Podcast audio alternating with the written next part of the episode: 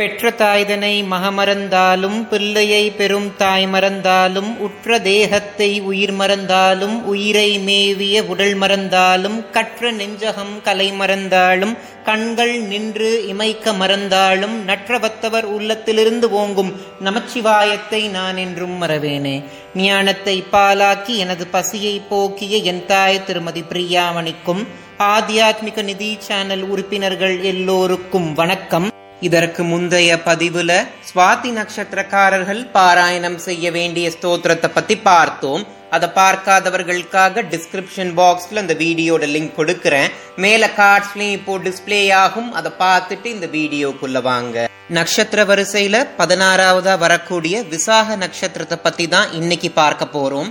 முருகபெருமான் அவதாரம் செய்த இந்த நட்சத்திரத்தில் பிறந்த மக்களுடைய வாழ்க்கை வண்ணமயமான வண்ணங்களால் நிரம்பணும்னா அவங்க இந்த ஸ்தோத்திரத்தை பாராயணம் பண்றது அவசியம். அது என்னன்றதை இப்போ பார்ப்போம். பாஹி மாமுமா மனோஜ தேகத்தே நம சிவாய. தேஹி மே வரம் சிதாத்ரி தேகத்தே நம சிவாய.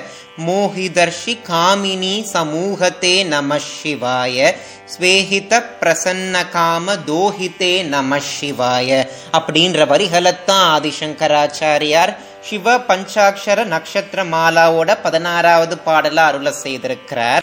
அகண்டு விரிந்திருக்கக்கூடிய கைலாயத்தை தன் இருப்பிடமா கொண்ட சிவபெருமானுடைய மகத்துவத்தை தான் இந்த பாடல்ல ஆதிசங்கராச்சாரியார் உணர்த்தியிருக்கிறார். நம்மள நிறைய பேர் நட்ராஜர தரிசனம் செய்யும் போது அவருடைய வலது காலு கீழே ஒரு சின்னதா ஒரு அசுரன் படுத்துட்டு இருக்க மாதிரி இருக்கும். எதற்காக அந்த அசுரனை சிவபெருமான் தன்னுடைய காலு கீழே வச்சிருக்கிறார்? அந்த அசுரன் யார் அப்படின்றத இந்த பதிவுல பார்ப்போம்.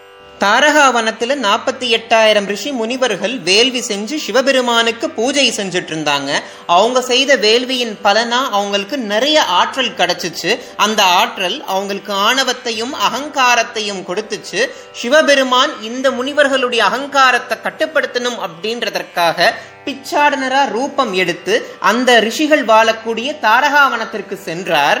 இந்த நாற்பத்தி எட்டாயிரம் ரிஷி முனிவர்களுடைய மனைவிகள் சிவபெருமானுடைய அழகுல மயங்கி சிவபெருமானுக்கு பின்னாடியே போக ஆரம்பிச்சிடுறாங்க. இதை பார்த்து கோபமடைந்த ரிஷிகள் அறியாமையின் காரணமாக வந்தது சிவபெருமான் தான் உணராம ஒரு வேள்வி வளர்த்து அந்த வேள்வியில இருந்து ஒரு சர்ப்பத்தை வர வச்சு அந்த சர்ப்பத்தை சிவபெருமான அழிக்கிறதுக்காக ஏவி விடுறாங்க. ஆனா சிவபெருமானோ அந்த சர்ப்பத்தை தன்னுடைய கழுத்துல சூடிக்கிறார்.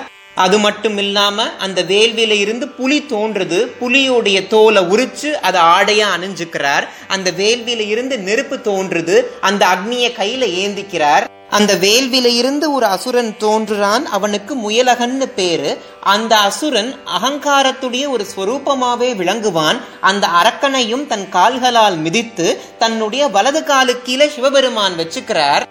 நடந்த அத்துணை நிகழ்ச்சிகளையும் பார்த்ததுக்கு அப்புறம் தான் அந்த ரிஷிகள் வந்தது சிவபெருமான்னு உணர்ந்து மன்னிப்பு வேண்டாங்க. இதுல இருந்து நம்ம என்ன தெரிஞ்சுக்கணும் அப்படின்னா பக்தி இல்லாத வழிபாடு பயனளிக்காது அகங்காரம் ஆன்மீகத்திற்கு கேடு விளைவிக்கும் அப்படின்றத நம்ம உணரணும்.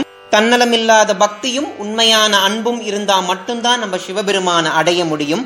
இந்த ஸ்தோத்திரத்தை விசாக நட்சத்திரக்காரர்கள் பாராயணம் பண்ணி அவங்க மூலாதாரத்தில் இருக்கக்கூடிய குண்டலினி சக்தியை மேலெலும்ப செய்து அதை சகஸ்ராதலத்தை அடைய செய்து ஞானமானது அவங்களுக்கு உண்டாகணும்னு நான் பிரார்த்தனை செஞ்சுக்கிறேன்.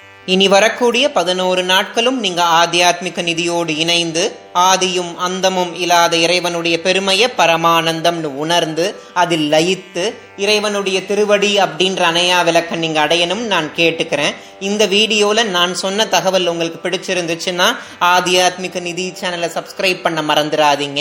இதற்கு முந்தைய பதிவுகளை நீங்க பார்க்கலனா நம்ம சேனல்ல சிவ பஞ்சாட்சர நட்சத்திர மாலான்ற பிளேலிஸ்ட் இருக்கும். அதுல நான் இது வரைக்கும் போஸ்ட் பண்ண எல்லா பதிவுகளும் இருக்கும். நீங்க பார்க்காத பதிவை பார்த்து உங்களோட கருத்துக்களை கமெண்ட் செக்ஷன்ல எனக்கு தெரியப்படுத்துங்க. இந்த வீடியோவை உங்க உற்றார் உறவினரோடும் பகிர்ந்து அவங்களையும் சிவபெருமானுடைய மகத்துவத்தை உணர செய்யுங்க. இந்த வீடியோ பார்க்குற உங்களுக்கும் உலக மக்கள் எல்லோருக்கும் பகீரதியை தன்னகத்தே கொண்ட வாரசரையோனோட ஆசிர்வாதம் கிடைக்கணும்னு நான் பிரார்த்தனை செஞ்சுக்கிறேன். நன்றி. ஓம் நம சிவாய்.